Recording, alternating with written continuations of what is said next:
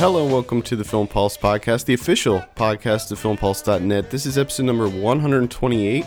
My name is Adam Patterson. With me today, we have Kevin Rakestraw. How you doing, Kevin? I'm doing pretty good. This week, we'll be having Film Pulse contributor Ernie Trinidad back on the show for a review of Guardians of the Galaxy. Then we'll be talking about The One I Love, starring Mark Duplass and Elisabeth Moss. And finally, we'll be going over this week's movie predictions, new on video on demand, and DVD and Blu-ray releases. First up, let's talk about some of what we've been watching. Now, before we get into that, eh, Kevin, you wanted to talk about BronyCon. BronyCon. I stumbled upon BronyCon. I was in Baltimore this weekend for a wedding anniversary, and at first I just saw people with like you know those wings, and they had like little uh, unicorn horns on their heads, and I'm like, what the fuck is going on? Why are people dressed up like this? And then it finally hit me once I saw someone in full full My Little Pony outfit, and then it hit me. It's it, it's such I don't get it. I was so confused. It, I j- I've never been more confused in my life. It is a really weird phenomenon. Like I I even watched that documentary and I still don't fully grasp the draw.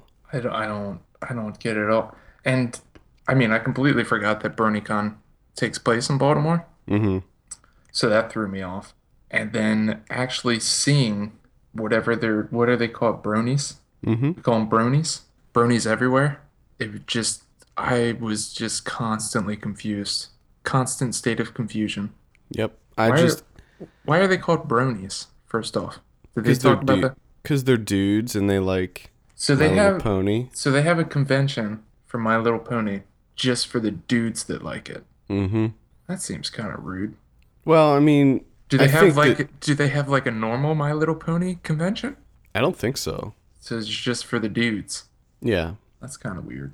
What I'm wondering is if the show has embraced this idea of bronies, and I'm wondering if the show has changed it all to cater more towards them. to the bronies? yeah, that's what I'm wondering. Because I, I, I, t- I said this before on the show. I watched a couple episodes of that TV show to just maybe, maybe I could figure out. See if What there it was? There was some nuance to it. Maybe some some Yeah. levels.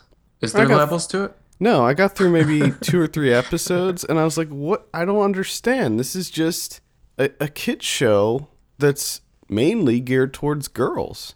Hmm. There Like, were I, some. I, I there didn't was- find any. You know, like I, I watch Adventure Time, and I watch that every single week, and I can see the appeal of Adventure Time to adults, men and women. Correct. But with My Little Pony, Friendship is Magic, I don't understand it.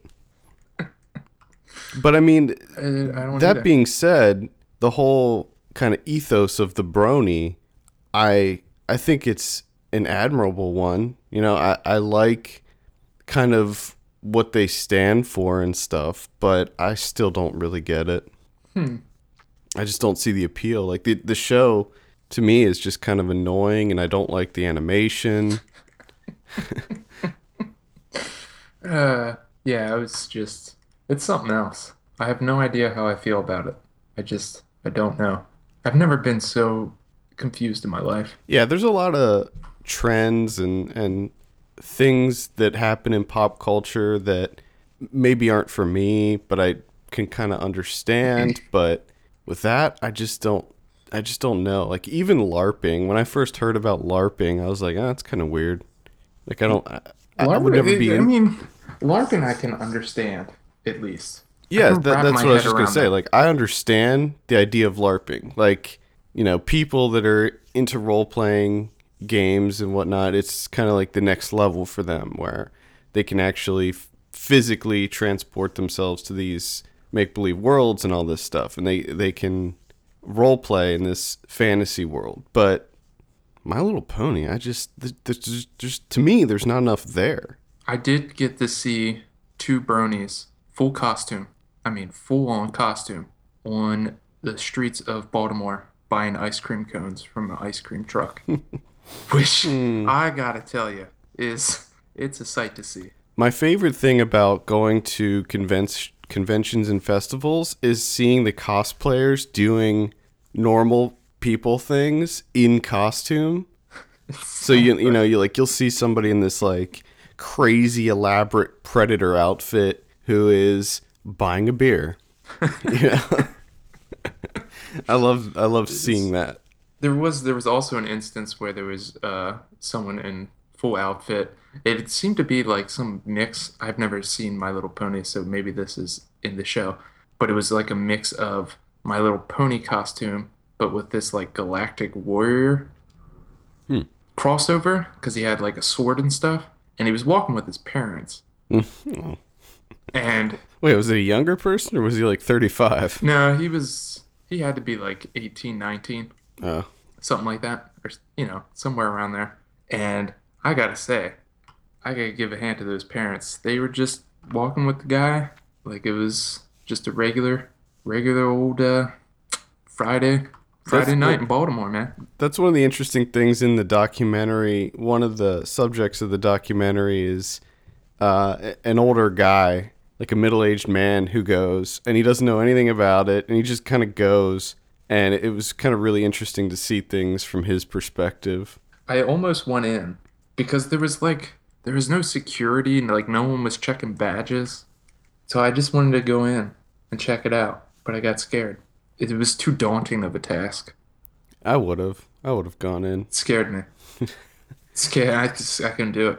These days, the convention, the con, has just exploded. I mean, these conventions are just they're they're popping up everywhere and they're so successful and popular. There's cons for everything. There's one actually there's one happening next weekend here in Pensacola that I'm that I'm going to called Paracon Paracon. Okay. and it's all horror and sci-fi. ah. I'm sure it's going to be terrible, but it's like I'm going to go and check it out. Oh boy. Oh boy. So let's get into some of what we've been watching. I started off the week with. Are we going to talk about Steel Cold Winter at all, or are we just We're just because I can talk about that? If go for it. I didn't watch it yet, but go for it. okay, so Give I me saw give me psyched. so I saw Steel Cold Winter. This is directed by Choi Jin Song, and it is uh, it's a Korean film that is screening at Fantasia Fest this year. Okay. Very, this is a very dark movie. Oh very dark, very depressing. It's it's kind of a downer the whole time.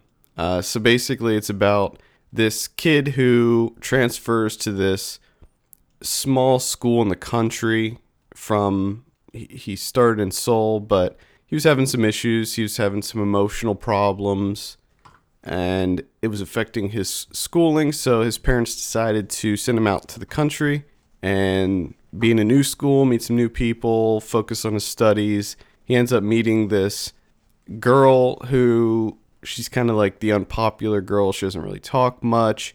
And he sort of gets a crush on her, falls in love with her eventually. And it's just what happens in this kind of really fucked up town. and it just goes from being kind of drab to being very, very dark. And I mean, there's some like serious, I, I don't want to give anything away, but there are like some really serious themes going on in this movie. So does it just do like a 180? Kind of sounds Um, like it does a 180. There is there is a pretty steep tonal shift that occurs. Okay. So yes, it's it sort of does, but it's always kind of like it's one of those movies where from the onset you kind of feel like something's not quite right about this town Yeah. and things just kind of go from bad to worse. Oh, boy. really. So what Uh, you're saying is a movie called Steel Cold Winter is not uplifting. Yeah, basically. I can't wait to dive into that one. I think you'll like it. uh, some of the, the the biggest problem I had was the the the uh, people that work in this town are really unprofessional. like the doctors and the teachers, they just feel like they're so unprofessional at what they do. Their lack of professionalism really irked you. Yeah, like the teacher that they have is constantly like calling them names and making fun of them. And, and it's funny. It's like within the context of the movie, it's funny, but it's like, man, sh- should this guy really be a teacher? And the doctor is even more messed up in what he does. Well, it does happen. Remember, I had a teacher that wanted to fight me. Yes, So yes. it happens. Um, but it it get, it does get very violent at the end too. okay. All right. I'm looking But forward I to do this one. recommend it. I'm not sure why, but I'm really looking forward to this one. Yeah. I don't know what it is. Something's drawing me in. it looks really great. I mean, it, it's got this kind of really colorless. It's it's a very colorless movie, but it's done very artfully, and the whole obviously, as the title would imply, it, it takes place in this country, but it's during winter, so there's snow everywhere. So everything about the movie feels very cold. And I think that that could be a turnoff for some people because the personalities of the characters within the film are very cold as well. Like you you don't get this idea that any of these people really care about anything at all and they show very little emotion. Yeah. Hmm. I think maybe that's what it is. I think I'm drawn to the snow. I want to see snow for some reason. Yeah, you see a lot of snow. I get. I'm gonna get my my snow fill. You also see a lot of pigs uh, because Okay, this this odd. town there's like a, a a pig farm in this town and the pigs get diseases and they bury the pigs alive, which is a particularly disturbing scene because they actually show this happening. Oh boy. Yeah. Oh. So that's that's pretty disturbing. Uh, mm. Yes, it's a very bleak movie. It it sits with you for a while. Again, can't wait to jump into that one. I think you will like it though. you make it sound so warm and inviting. I'm just preparing you. I went into it. I went into it knowing absolutely nothing about it, and uh, it's uh, woof, it's a rough ride. Oh boy. I do recommend it though. Steel Cold Winter. Okay. Check it out. Uh, I watched 1947 from uh, Powell Pressburger, Black Narcissus. This is about a group of nuns who decide to set up a school and a hospital in the Himalayas on this like outpost on top of the mountain, and things do not go well for them. Things go terribly wrong. And number one, I gotta say, Jack Cardiff's cinematography and Technicolor is absolutely outstanding. It is unbelievable. It's just breathtaking shot after breathtaking shot throughout the entire film, which is the main highlight without a doubt. The the story, on the other hand, is a bit ridiculous. Um, everything seems to be very interesting towards the beginning. Uh, you, I'm very interested to see like where they go with it, but unfortunately, they take it down this road of melodrama and just essentially outright hysteria. So it sort of turns into an unintentionally funny B movie, Hmm. which is really disappointing. I mean, I'm sure others can look past it because you know that I'm not, I'm nowhere even close to being a fan of melodrama. I can't stand it. Mm-hmm. But you know, if you if you can get past melodrama, I'm sure you'll love the story. It's they do take these nuns down a uh, particularly dark storyline, and shit gets crazy at the end. But the cinematography is just insane, and the it looks again, it looks unbelievable. It looks like it's in the mountains, but everything is filmed in a studio lot, and the backgrounds, you know, are just matte paintings and everything. Mm-hmm. And it's just it's incredible the way that they did this. It, it looks like it's on such an epic scale. And then in the back of your mind, you're like, this is all in a studio. This is just all make believe. And it's unbelievable. That's What something they that were we just able we to- don't we don't Yeah. see that anymore. It's just something that they were able to do. And the people behind the, you know, the production design, the costume designers, the the art team, just these people were unbelievable at their jobs. The way they, they were just able to suspend belief and just be like, okay, they're in the Himalayas. It looks like they're in the Himalayas, and it's incredible. But again, the story is a little lackluster, and the performances are just, again, I don't like melodrama. And one character in particular, who is uh, Sister Ruth, who seems to be mentally unstable for some reason, and she gets obsessed with a uh, an Englishman that that's kind of the handyman, kind of helps him out, and she just loses her shit, and it becomes it sort of takes this laughable turn because her character arc just like fast forwards, just skips over everything, and just goes from like oh she's a little bit unhealthy to like she's just full on crazy. And it's the old stereotypical woman being crazy, you know, 1940 style. Mm-hmm. And it's just a bit too much. And then there's all these other subplot storylines going on that out of nowhere it just seems like uh, Powell and Pressburger just forgot that they were in the movie. Like they just end and they never come back to it. And you're like, why was it in there in the first place? Because there's the whole storyline of a, the young general who sort of gets infatuated with this uh, this lower caste girl who is uh, an English woman in brown face. So you have that in there too, which seemed kind of unnecessary, and especially because they just drop the storyline. It just ends, and they never come back to it. And this, I mean, this is considered a classic, and I can see it for the Technicolor cinematography, and again, the all the work behind the production team and the art team and everything but the story and the acting itself is really disappointing. Hmm. So it's like a light recommend because Okay. you you definitely won't be disappointed by what you're seeing, the imagery. You're not going to be disappointed there. Everything else, yeah, probably.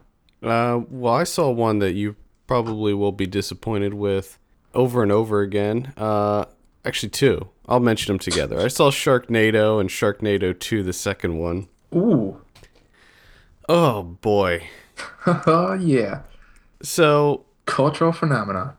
It is, which is crazy to me. I watched I watched the first one because I never saw it before and I wanted to see the second one and and just kind of see what all this hubbub was about, you know? Yeah, And it's terrible. Like and I don't mean that because obviously it's going to be terrible. It's mm-hmm. supposed to be. You know, Yeah. it's one of these movies that they're like, well, it's supposed to be bad and cheesy. It's supposed to be that way. But it's like, if you make a movie like this, to me, it, sh- it shouldn't. It's bad even even if it's intentionally bad. Do you know what I mean? I, I always feel like when filmmakers go in with the intention of making a bad movie, that they try too hard. yeah, You know what I mean? Like it's nonstop, just them trying to be terrible, and it gets exhausting. yeah. It's it's ridiculous. and Whereas it's bad movies, you know, that they were just trying to make a good movie and it turned out to be terrible, they're much more entertaining. Yeah, I I completely agree. I mean, it's better than Birdemic. It's more watchable than Birdemic, but the f- the first Sharknado is just terrible. I mean, it's just it's before it caught on, you know, so because of the huge popularity of the first one, with the second one they were just like, "You know what? We're just going to go fucking nuts with this one." Yeah. So with the second one, it's way more. Uh, it, it, they know what it is. Like it's it's way more uh, self aware than the first one. And in the second one, it seems like everybody's in on the joke except the two stars, Ian Ziering and Tara Reid, the guy from 90210 and Tara Reid. I feel like they're the, I feel like they're not in on the joke, but everyone else is. Like they're they're really I mean they are acting. They are acting their asses off. Are they doing method acting? Are they hitting you with some method acting? Well, I just I, maybe their version of that. I really wish that Sharknado was that this was a Michael Moriarty film because then I think it would work. Oh, it would be it'd be fantastic. I just want that to happen. I want that to be Sharknado 3. So the Moriarty comes in with his method acting and just kills it. So really you don't you don't really have to see the first one to enjoy the ridiculousness of the second one. Uh, I will say that the second one is better. Like the it, it's more over the top and more ridiculous. And let me run down some of the people in this movie because this this alone should be like, okay, yeah, I want to check that out. So I already mentioned the two leads. It also features Vivica A. Fox, Okay. Mark McGrath from Sugar Ray. oh, does he get eaten by a shark? Please say yes. Uh, yes. Yes. Yes. Uh, Judd Hirsch as a cat as a uh, as a wacky cab driver. Oh boy. Downtown Julie Brown. Wow. Yeah, the MTV VJ. Nice. Uh, we got Billy Ray Cyrus. And he plays he plays a doctor, and there's a particularly awesome scene between that has an interaction between Billy Ray Cyrus and Tara Reid, and it's like this really serious like moment that they're having together. It's like, dude, you're Billy Ray Cyrus. You're playing a doctor. Are you kidding me? the movie's called Sharknado 2. Come on. Uh, Pepa from Salt and Pepa is in it. Oh, really? Andy Dick Of course Andy Dick would show i- up. is in it. Who I didn't even I didn't even like recognize him. I'm looking at the IMDb and I'm like, oh okay. Uh, Judah Friedlander's in it. There we go. Perez Hilton. Okay. Does that because that makes sense? Robert Klein plays the mayor of New York. All right. Matt Lauer and Al Roker are in it. They're in it. They're in it quite a lot actually.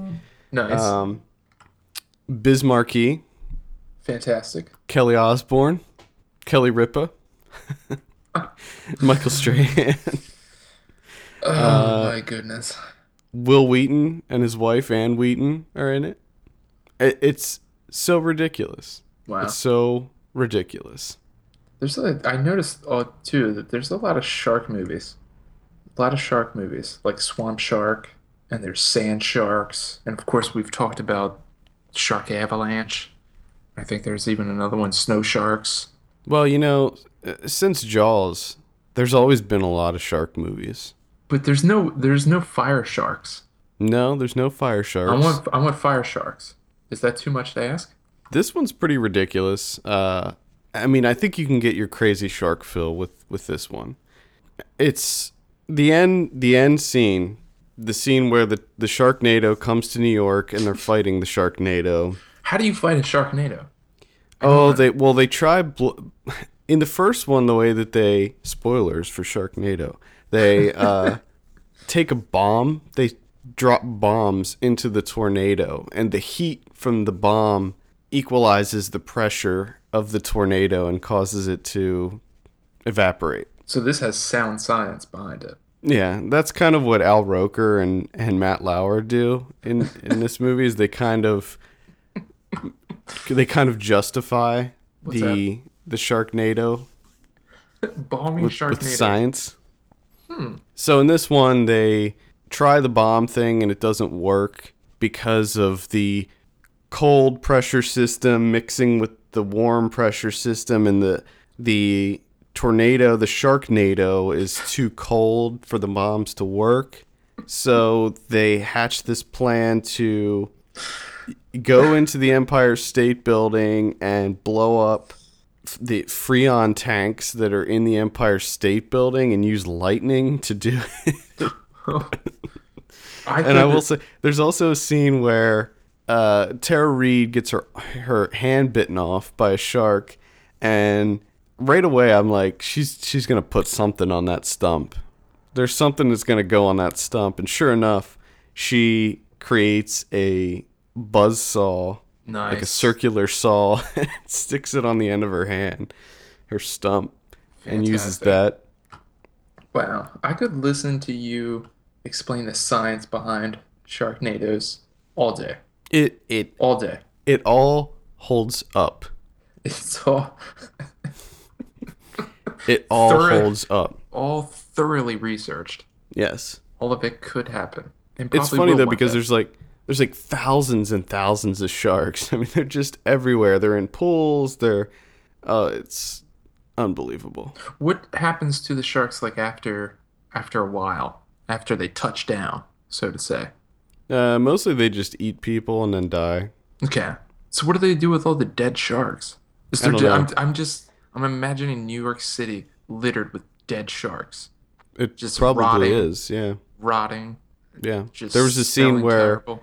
there was a scene where uh, the sharks got into the subway system Okay. and that was pretty ridiculous. It was eating people on a subway train. Sharknadoes. Although I will say one of my favorite parts about the first Sharknado is the scene where, because of course the the main guy plays a professional surfer, and uh, there's a scene where the, he's surfing and it looks like the fakest shit you've ever seen, and then there's a, another scene where him and his buddy are riding on a jet ski and it looks so ridiculous. Oh boy. I will say that the second one looks better, like the effects work is better done in the Yeah. second one, but it's still completely garbage. Wow. The, I, I still don't recommend either of them though. It's still again, that's still something that I don't it's another thing that I don't understand. People, you know, spending time and money and semi efforts to make these movies.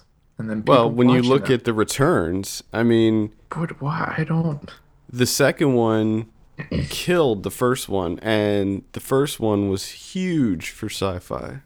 that's just bizarre to me. People just like to watch these things and laugh at them because they're silly. All right. Whatever And, floats and your now we have uh, Sharktopus versus Pteracuda starring Conan O'Brien, Yes. Yes, please. produced by the great Roger Corman as well. Fantastic. It's getting out of hand with these sharks. I still don't. I have a real problem with movies that are intentionally bad like this, though, because to mm-hmm. me it just doesn't work. No. Like I said, I think they just try too hard. They end up trying entirely too hard. And Tara Reid is horrible. What? She is so terrible in this. First of all, she looks like she's about 55 years old. She has not aged well at all. You're telling me Tara Reid does not possess acting skills? Is that what you're trying to say? No, she got worse as an actor, Wow. which I'm I mean, I'm not really sure how that happens, but Apparently it does. yeah. Well, that's that's all I have to mention this week. Oh, okay. Leave it to me. I watched another uh, Fantasia Fest movie, The Desert. Yeah, I, I do want to see this. I'm interested. This is this is uh, this is quite an interesting movie.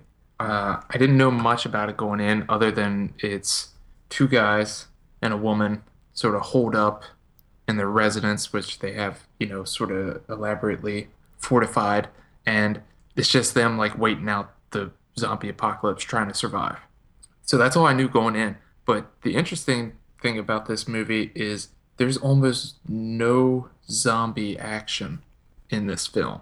So if you're looking for zombie action and gore and all that kind of stuff, the desert does not have that, except for like one scene maybe. Uh, Don't you- they don't they end up like finding they do find a zombie. They they spend their time playing games, right? They play board games. They play board games like Risk and stuff. They also do Truth or Dare, and the two guys seem to be sort of um, obsessed with staring contest. So one of the dares becomes, you know, the one guy has to do a staring contest with a zombie. Hmm. So occasionally, two of them, you know, they have all these rules. They sort of made up this like constitution, and they have this rule that only two people are allowed to go out into the outside to gather supplies and stuff, and one person has to stay at the house. So the one day, the two guys have to leave to get supplies and everything, and when they return, they have a zombie, and they sort of tie him up in the living room, and this guy practices staring contests with the zombie. He also uses the zombie as a punching bag, and the woman spray paints the zombie's face. And they also name it Pythagoras. Hmm. So, but in all honesty, the zombies really don't play a part in this movie other than it's just a de- device used to, you know, keep them trapped in the house Mhm. and keep stuck them with keep yeah. and keep them stuck with each other. And it's more about this, you know, they're trying to make this relationship work where it's, you know, a three way relationship and things fell apart in the past and they sort of unearth things as it goes and then alliances are made and they shift and then people's privacy are invaded and, you know, everyone gets pissed off at each other. And it's just it's really interesting the way that it goes. And the, fact that they're stuck in the house and there's this looming threat of the zombie apocalypse every scene is just drenched in tension. And you always think something's going to happen, like at any second. It's just a really tense watch. Yeah, I do really want to see this. I, I- like I highly zombie recommend movies that I like zombie movies that try something different. Like that's why I liked The Battery so much. I was much. gonna say I did see some, um, and I think I remember when you talked about the battery. It sort of sounds like that, where it's not really about zombies or the zombie apocalypse. It's just about people like trying to survive it and survive each other, and that's really what this is. So if you're looking for zombie action, the desert does not have it. So don't go in with that expectation. I think these days a lot of people that are fans of the zombie genre, they're looking for the character moments. They're not specifically looking for the, you know, running from the the zombies and the crazy action. Like I think these days that's not what we're looking for in it because it's been done. Yeah, yeah. You know, the more to me, the more interesting things are the more intimate stories of survival and how a situation like this can affect your relationships and things like that. and the the three performances from the three leads they're, they're fantastic they really sort of uh you know keep this movie on their shoulders and move it along and there's this like nice mix of they do this thing where they have like videotaped confessionals where they have like this office where you can go in and just sort of let out your emotions and everything and they put them in this lockbox. So it so it switches between the digital film recording and then the video like their confessionals. So it's constantly switching between those. And the cinematography is you know really tight close-up handheld type stuff. Mm-hmm. and it's just it really adds to the tension. It's it's something else. I really enjoyed it. You should definitely check out the battery now i do want to see the battery now because the majority of that movie is just two dudes stuck in a car. Yeah. and this is, you know, the one of the guys in this film is like an engineer. So their house is like elaborately set up. They have, you know, all sorts of amenities. They actually have really cozy existence. It's just occasionally they break to, you know, fire off automatic rifles at oncoming zombies. Yeah, I'm definitely gonna check this one out. I, I wanted to watch it this week, but I just didn't. I, I definitely recommend it. It's good stuff. And then one other one that I watched was Les Cousins, which this is completely different from 1955. This is uh, Claude Chabrol's sophomore effort, uh, his follow up to Le Beau Serge. And it's interesting in the sense that Le Beau Serge took place in the countryside where it had um, Gerard Blain and Jean Claude Brialy as the main characters. And here he casts the same two actors, but switches the roles and then switches the setting. So in the first film, it was, you know, the educated city dweller coming back to his old countryside home and having to deal with it. And here in The Cousins, it's the kid from the countryside coming to the city and trying to deal with his, you know, trying to graduate from college. And it is a huge step down from Chabrol's debut, which I thought was fantastic. The Cousins is just an absolute bore. Mm. It is so one note, very simplistic. You know, the kid from the country is poor and nothing works out for him. The kid from the city is wealthy and has connections, and everything just miraculously works out perfectly for him, time and time again. And it's just that for 112 minutes. It's just, it was an absolute disappointment. Again, the only thing that really saves it is the cinematography, which is they do some interesting stuff.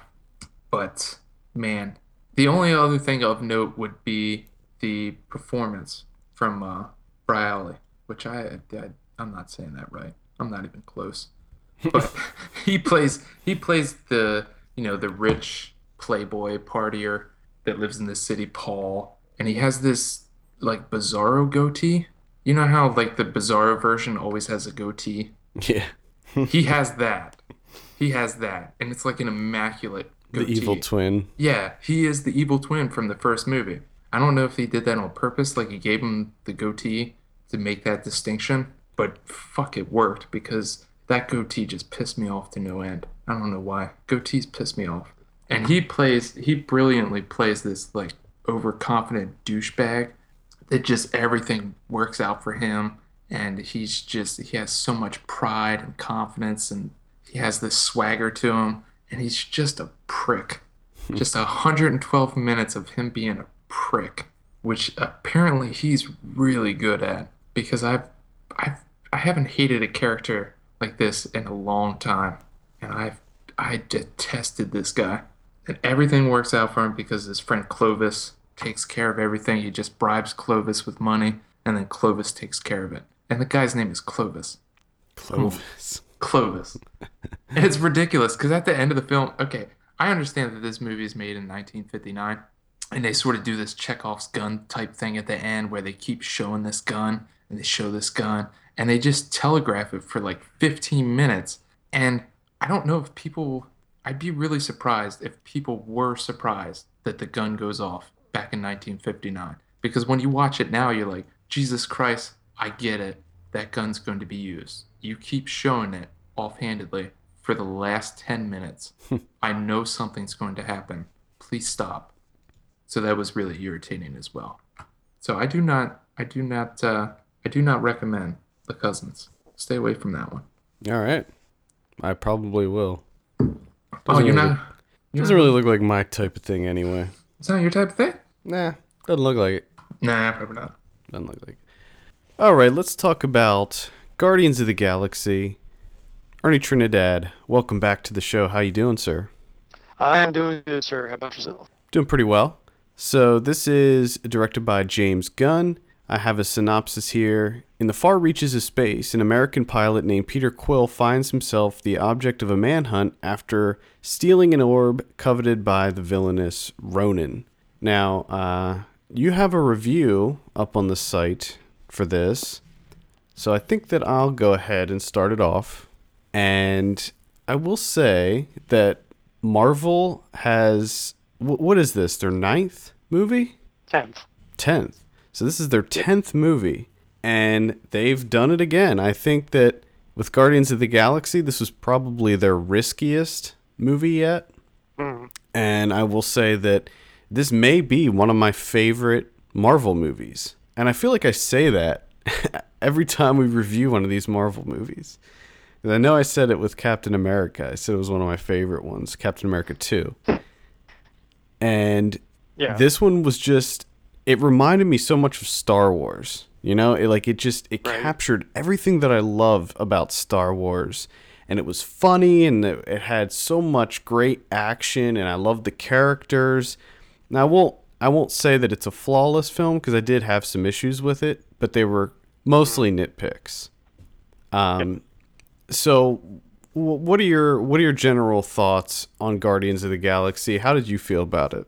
Initially, when they announced Guardians of the Galaxy as their next film, this was a couple years ago. I w- I didn't know anything about the Guardians, so of course I had to go look them up. And when I learned that two of the main characters is a talking raccoon and a talking tree, and right o- right off the bat, I'm like, okay, I don't know about this. So like, now I'm thinking maybe they're too big in their britches. Like, oh, let's just do it. But um, so I was like, okay. And it wasn't until I guess it was last year uh, that they showed the first footage from the film, which ended up being the trailer. And Gunn basically got set the tone right, and you could totally buy into this universe. Uh, and it's like after that, I just couldn't wait to see the film. And with a year of anticipation, the film did not disappoint. Eh, there's some, like I just said, there was some like nitpicking here and there, but um, there there were some flaws that brought the film down just a, just a little bit for me. But still, overall, it's just a blast. Yeah, I agree. Um, I think that the trailers were what really got me hooked on this movie. I thought that the trailers were so well done, and one of the one of the concerns I had was that because the trailers were so kind of quirky and weird and funny, I was worried that they weren't gonna bring a lot of that stuff into the movie. I was concerned that the movie would have like a different tone than the trailers did. And I was really glad to see that they brought all that stuff in. Like from the from the opening scene when uh, Chris Pratt as Peter Quill, Star Lord, when he goes to that planet, just that opening scene, like it's it kind of sets the stage for the whole movie, and you know that this is going to be a pretty fun ride. and that's that. That was one thing that I liked a lot. I loved that opening title sequence. I thought it was awesome. Yeah, and it's uh, just uh, who hasn't thought of doing something like that if you wandered into a big open hmm environment and you know there's absolutely nobody around. And, and you happen to have like your Walkman, if it was the 80s, or, or your iPod with you, you wouldn't want to cut a rug. Yeah, exactly. And that that kind of brings me to the other thing that I liked so much about this movie was the the style of it. It felt very it felt like James Gunn was allowed to have some creative control over this movie. And with a lot of the other Marvel movies like you can kind of see like in Iron Man 3 you can kind of feel like you know Shane Black's touch in there, but to me this one felt like the most uh, create. It, it was like Marvel let him be as expressive as he wanted. Uh, a lot of the actors from like Slither are in this movie, Yeah. uh, and a lot of the kind of creatures and some of the things that happened in this movie just kind of reminded me of of Slither in a way. And it it just uh, like the music and everything, and it felt very much like how James Gunn presented Slither and Super. So I, I was really glad to see that because it feels like it has a defined style. It doesn't just fit into the Marvel mold of movies, you know? Yeah, it has the uh, the benefit of like we mentioned, this is the tenth film, and I guess six years, I guess, and this is the first one where they're going off book because all the films, starting with Iron Man one, have just been a building up the Avengers, or- b setting up the next character, and uh, this one is just uh, while they're loosely set up the Guardians of the Galaxy and uh, a couple of the films, that this is where now we're introduced to who these guys are and they're basically unbeholden to to the Avengers universe, Mhm. and um, they're basically in their own environment, and so they could technically just branch these franchises off separately, do their own thing, and every now and then cross them over if they want. But um, Yeah. it's a pretty sh- pretty shrewd move on their part. And that, and that was the other thing that I liked about this movie is that we're being introduced to a slew of new characters. These are people we've never seen before. Most people that even are into comic books aren't too familiar with the Guardians of the Galaxy. And the way that it's presented, it doesn't feel like um, that it's a Sony movie or, or one of the even one of the earlier Fox Marvel properties where as I'm watching it, I just feel like uh, you know there's just this is all just set up to the next one, and we just have to get through this one so that we can get on to the next thing. That's a big complaint that I have a lot about this like the Spider-Man movies. This one felt like a solid origin story of these people and I and we they packed in a lot of information. Like they gave us enough exposition so that we got to know these characters. Obviously, Star-Lord gets more of a backstory than the others, but Right. even like Rocket and Groot, we get to know a little bit about their history through even if it's just one small scene, like the scene where at the beginning where uh, Rocket's getting changed. You know, like that's that just that Yeah. small scene where they show his back when he's not wearing a shirt. That lets us know Yeah. volumes about him and his background, and I really like that a lot. That being said, I did think that there were some scenes that had a little too much exposition. Like when they first introduced um, David Bautista's character of Drax, like that scene it felt a little expositiony to me, where he's like, "Do you know who I am?" And then the one prisoner was like, "Yeah, you're Drax." Blah blah blah. Yeah. That, that that felt a little too much to me. But uh, one of the other issues I had was just the overall. I, first of all, I'll say that I love this world that they created. I want more of this. I'm I'm really glad that they already announced Guardians 2 and that James Gunn's going to be directing that one because I want more of this world. Uh, but that being said, the the main plot of this movie left a little bit to be desired for me because I didn't really understand who these different races of people were that were like warring the planets. You know, like I didn't understand Yeah. Lee Pace's motivation for wanting to do this very much. And it felt like a lot of that stuff was just kind of underdeveloped. Like I I was Yeah. confused about the different planets, and then they had a peace treaty or something, but then Lee Pace was going to break it and try to blow up this other planet. And all the kind of, you know, Federation stuff, like the political stuff, I didn't really understand that completely, and I felt like it was a little bit Right. underdeveloped. Yeah, that was uh, one of my complaints was uh, that Ronan was kind of like underwhelming as a villain. He was pretty much a stereotypical uh, pit bull, mad pit bull, uh, barking orders, intimidating kind of villain. But overall, he was really there was really nothing about him that Right. would even warrant the Avengers' attention. yeah, he, he kind of reminded me of But, um, like uh, a lesser Thanos or something. Or actually, you know who he reminded me of was the Eric Bana character in that in the Star Trek. Oh, uh, Nero. Yeah, Nero. Yeah, from uh, the, the first reboot. Mhm. Uh, I mean, it's. Uh, I mean, I guess he would probably be on the same level. Not not exactly the same, but like uh, less of a, almost on the level of sort of like the uh, Jeff Bridges character or Mickey Rourke's character from Iron Man one and two, because it's like uh, he wasn't exactly memorable. I mean, he looked great, Mhm. but his actions were like, yeah, yeah, yeah, another guy wants to take over the world, whatever. It's like there, there's just nothing there. More, I guess because it's the first time we're seeing him, and we don't have, they don't have the opportunity to develop him like a Loki or something like that, or a Red Skull. Right. Yeah. But um, but uh, now it's like now it makes me wonder. It's like okay, that's cool, but how's Thanos going to turn out? So I'm hoping it doesn't go in the same direction. Right. Yeah. The, yeah. Uh, I guess it should be mentioned that Thanos was in this as a villain, and then we also have the Collector in this as another somewhat villain, and Michael Rooker could be looked at as a villain in this also.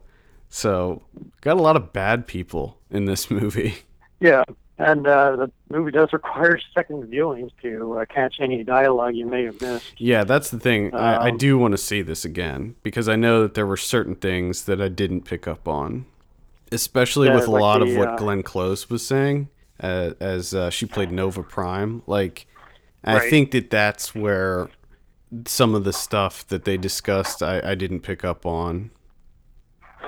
So I'll be interested Mm-hmm. Yeah, to see it like again. uh, there were some pieces of dialogue regarding uh, Quill's dad that I didn't pick up initially on the first viewing, yeah, I, and uh, then now on the second viewing, I'm like, oh, that's what so and so said. I'm like, okay, now I get it. Like, Yeah, I- and that was another thing. Like, I did think that, first of all, the dialogue I, I- thought was great in this, especially anything comedic. I thought that all the humor really landed for me. I thought it was a really funny movie, by far the funniest Marvel movie so far.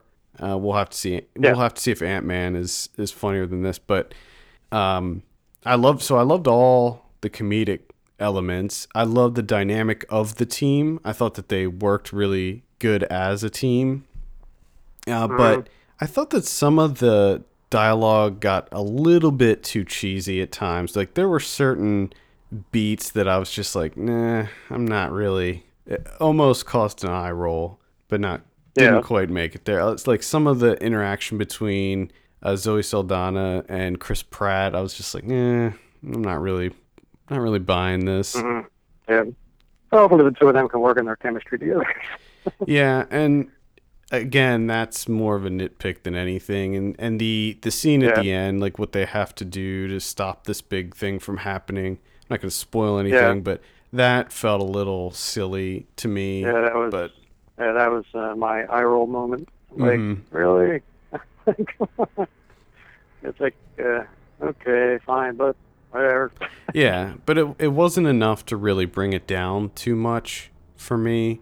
Mhm. Um, what did you think about one of the things I liked about Chris Pratt's character, and he was fantastic in this, was that he really felt like a man out of time to me. Like because in in the film he he leaves Earth when he's young. He le- leaves Earth in 1988, I think it was, and so because he wasn't here on Earth for changes in pop culture and things like that, he's still listening to his old Walkman with his awesome mix volume 1 on it.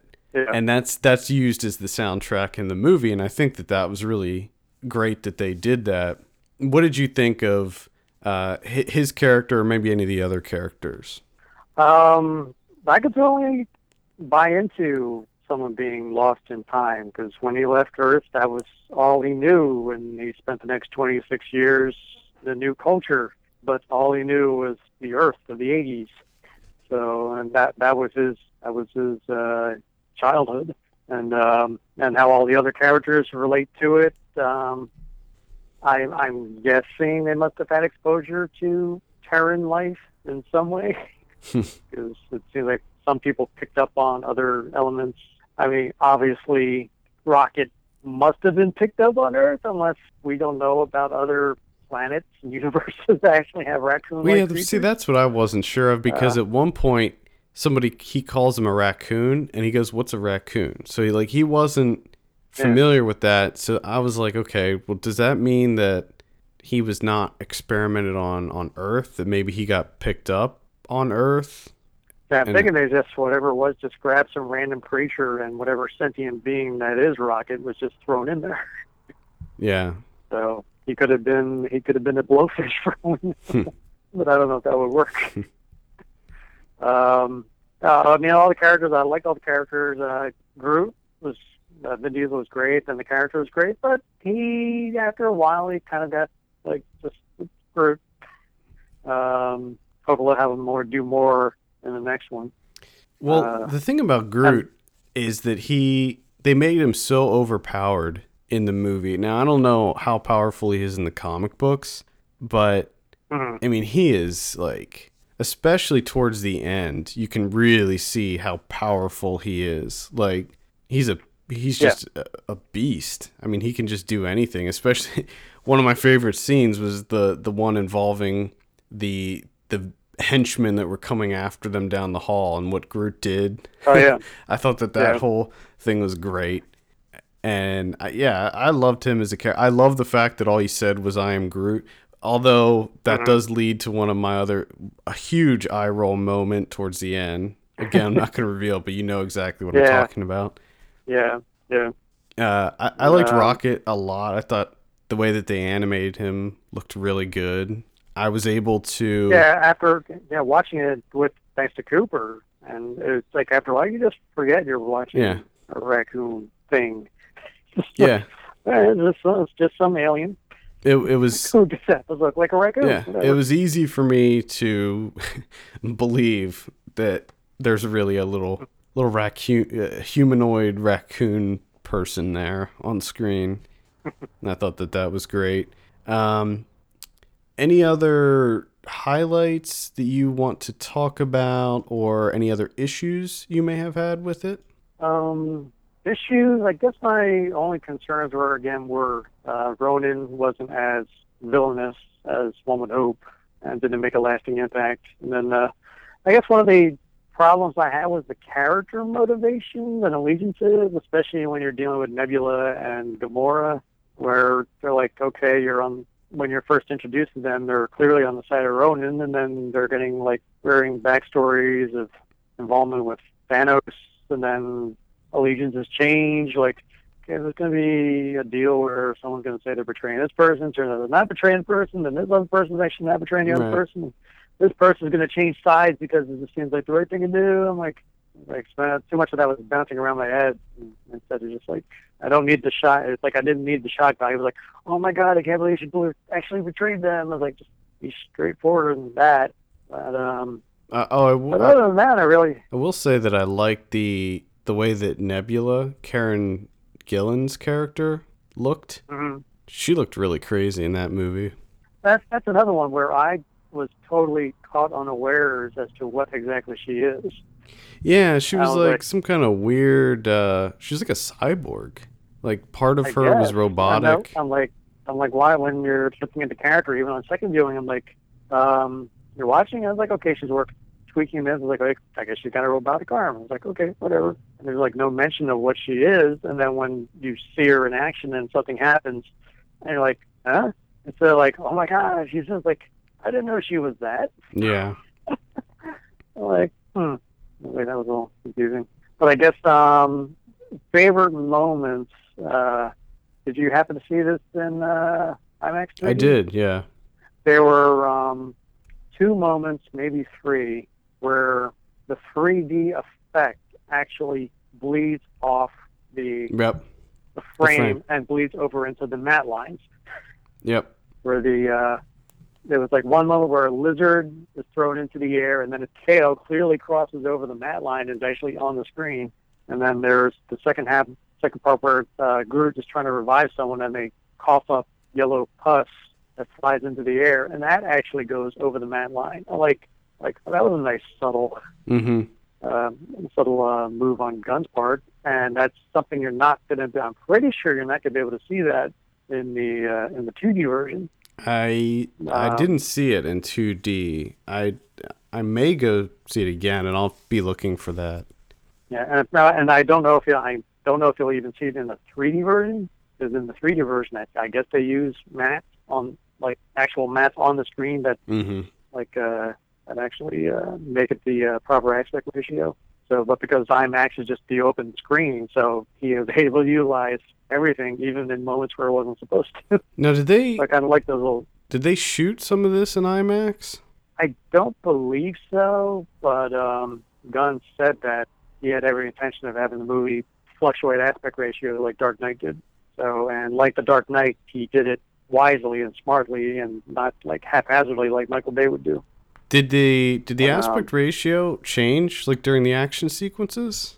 Because I didn't even notice. Oh yeah, yeah. That that's why in many cases you won't even notice that the aspect ratio changes. Yeah. I, Like um, the second time I saw it, the aspect ratio was the two three five up until it it blows up and the title comes across screen and Peter Quill is dancing across the Mm-hmm. screen.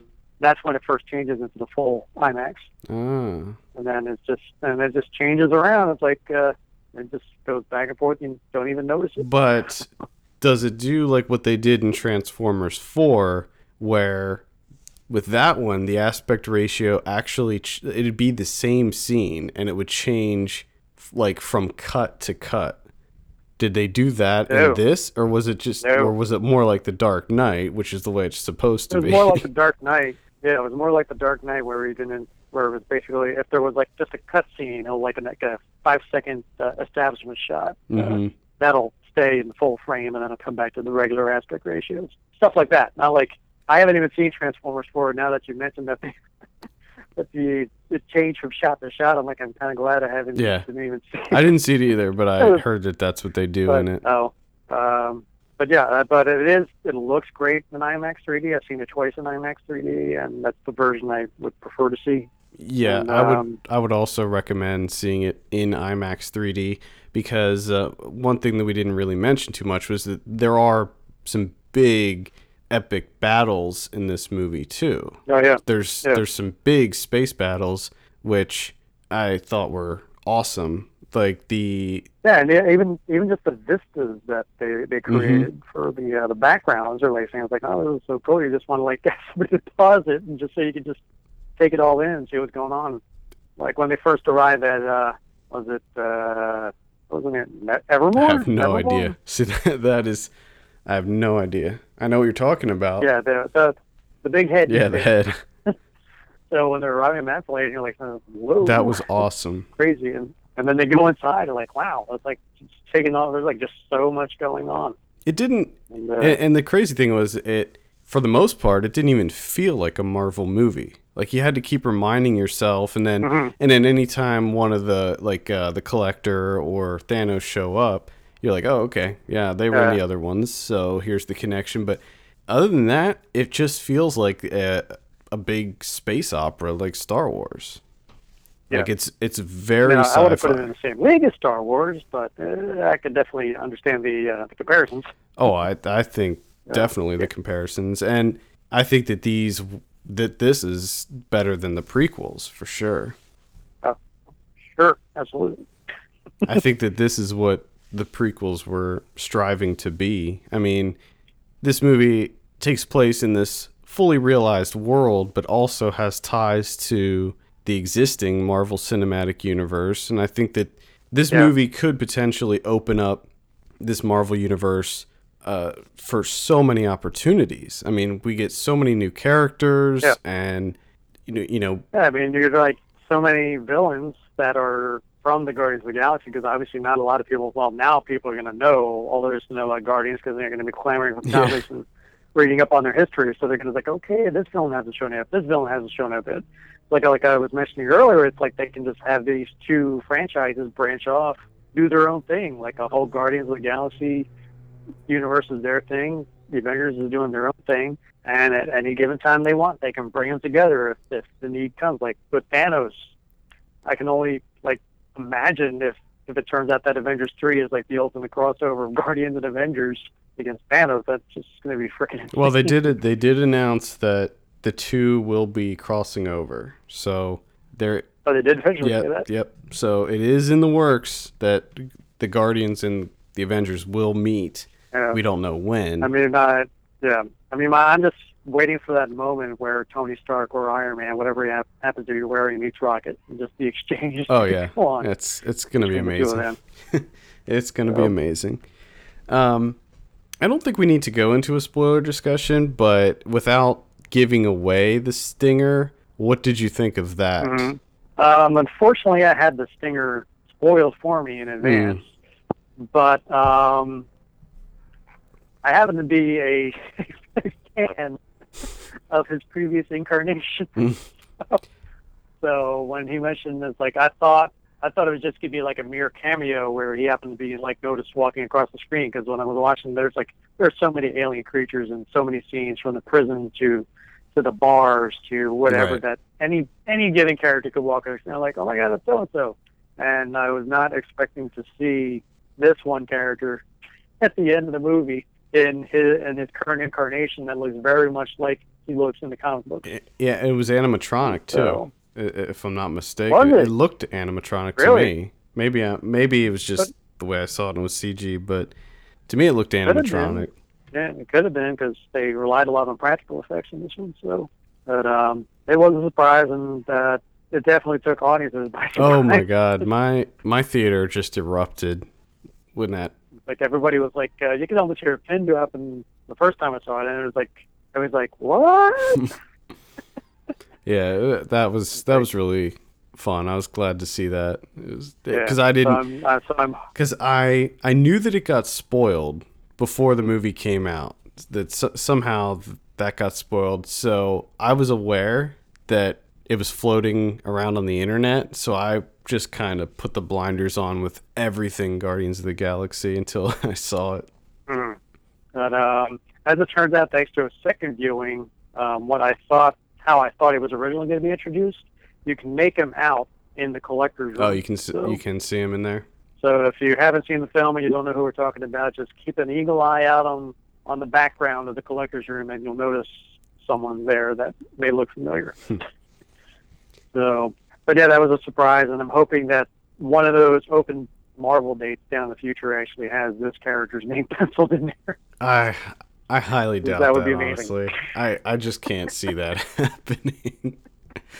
Uh, I think that that is. I think that's pretty much what we're gonna get with him, but that's fine. I'm okay with that. oh boy. Uh, any any other thoughts on the movie in in general, or any specifics? Um, basically, forget everything that you've seen in the previous nine films. This is far removed from it. I mean, granted, and you don't even have to have seen the previous nine films to actually get into this. Um, they pretty pretty well established who the villains are. It's just they don't they need to work on the development of the villains.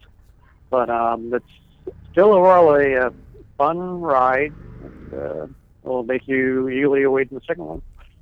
Now, this killed it at the box office too. I should note that ninety-four million dollars. yeah, from the previous estimates of 65, which was everybody was saying. So this one just destroyed. destroyed this weekend, and I mean, I don't know if the Sunday Sunday numbers probably aren't even in yet. So it's they're currently estimating ninety-four million this weekend. Had the biggest uh, August opening ever, and I think Yep. that it was. uh, the third biggest of the year. third biggest of the year, and I know that it also, I think maybe was the highest Thursday night opening. I know that it it was either if it wasn't the highest, then it was like one of the highest Thursday night openings. Mm. So Yep. yeah, needless to say, Yeah. Yeah, so needless to say, as you were saying earlier, this once again sets the bar. I mean, I'm not saying it's as good as the previous ones, but each of late, each subsequent post Avengers uh, Marvel movie has been really good. So now it's uh, the ball's back in the court of the Avengers to carry on that tradition.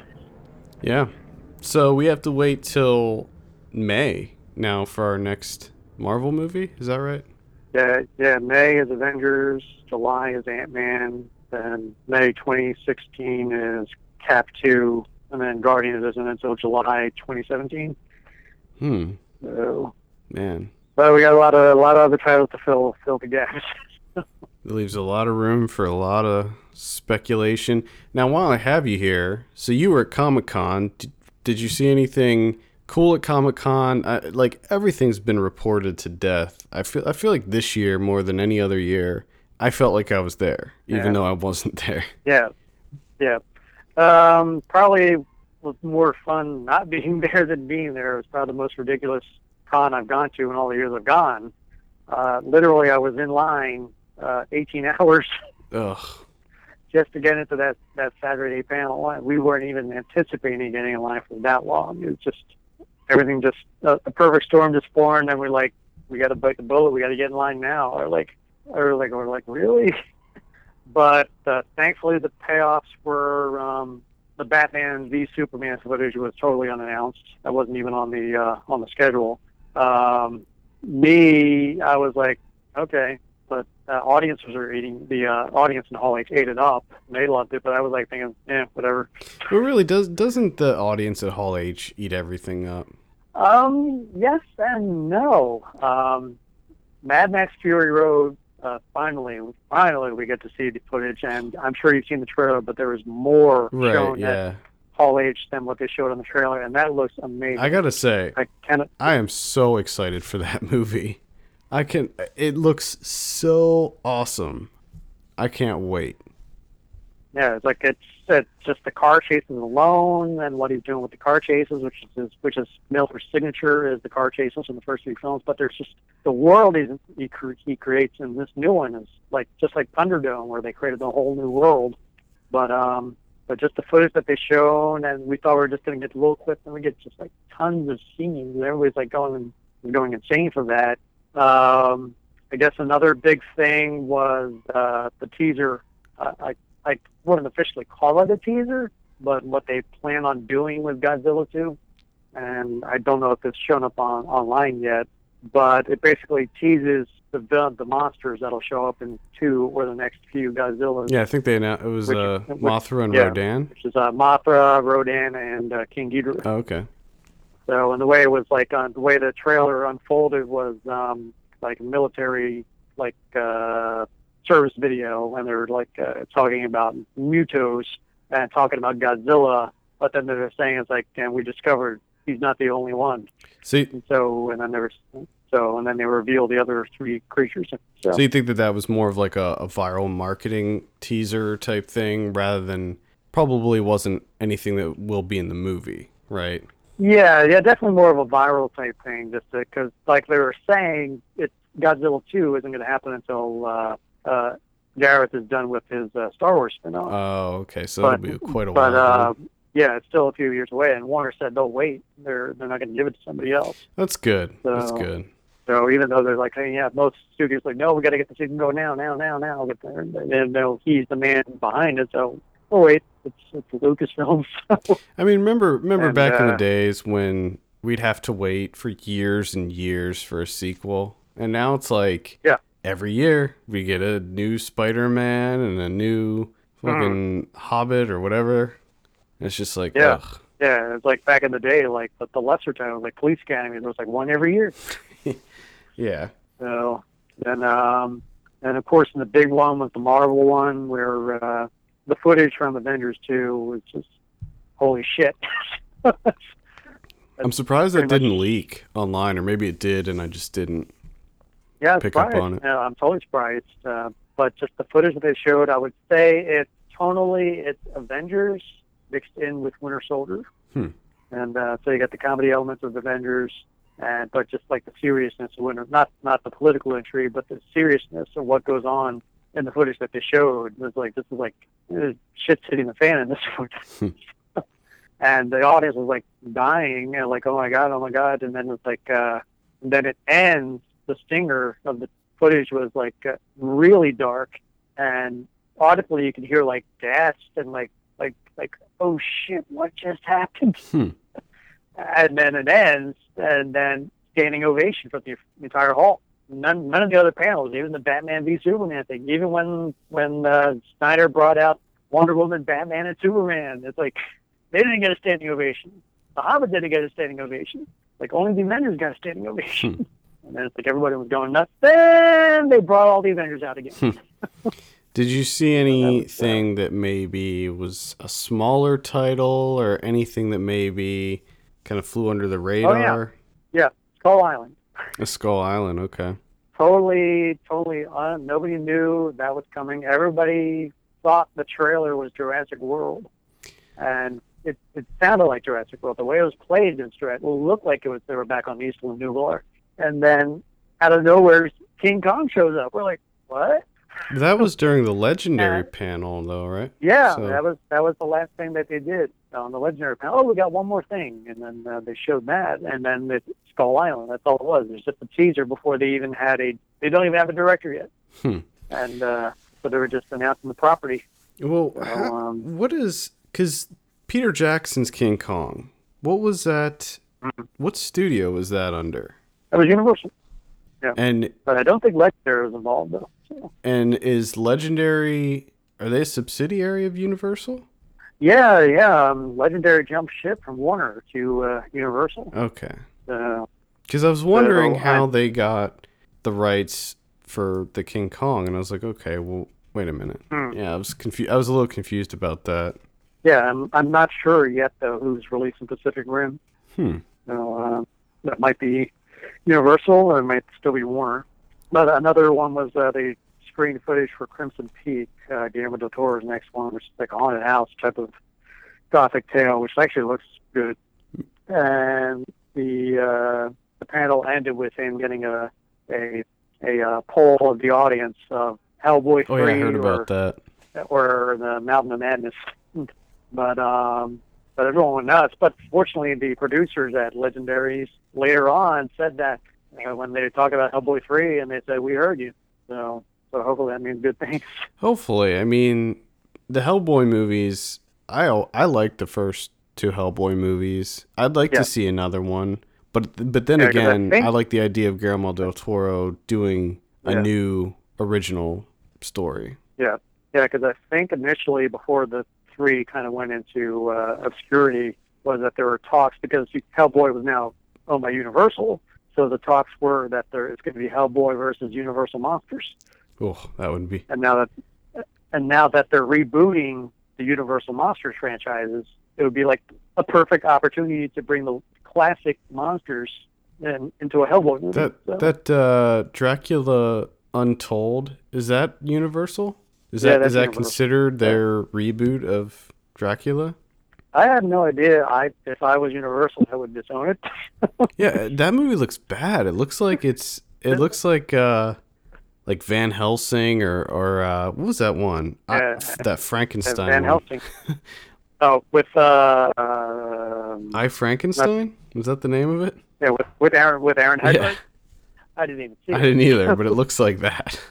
but uh, I saw they had a panel of it at like WonderCon, I guess it was, and they're like, "Yeah," it's like you're a cool actor, and I don't think I'm gonna see it. Yeah, I'm.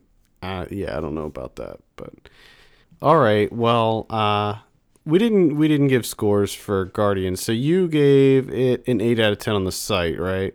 In your review. Yep.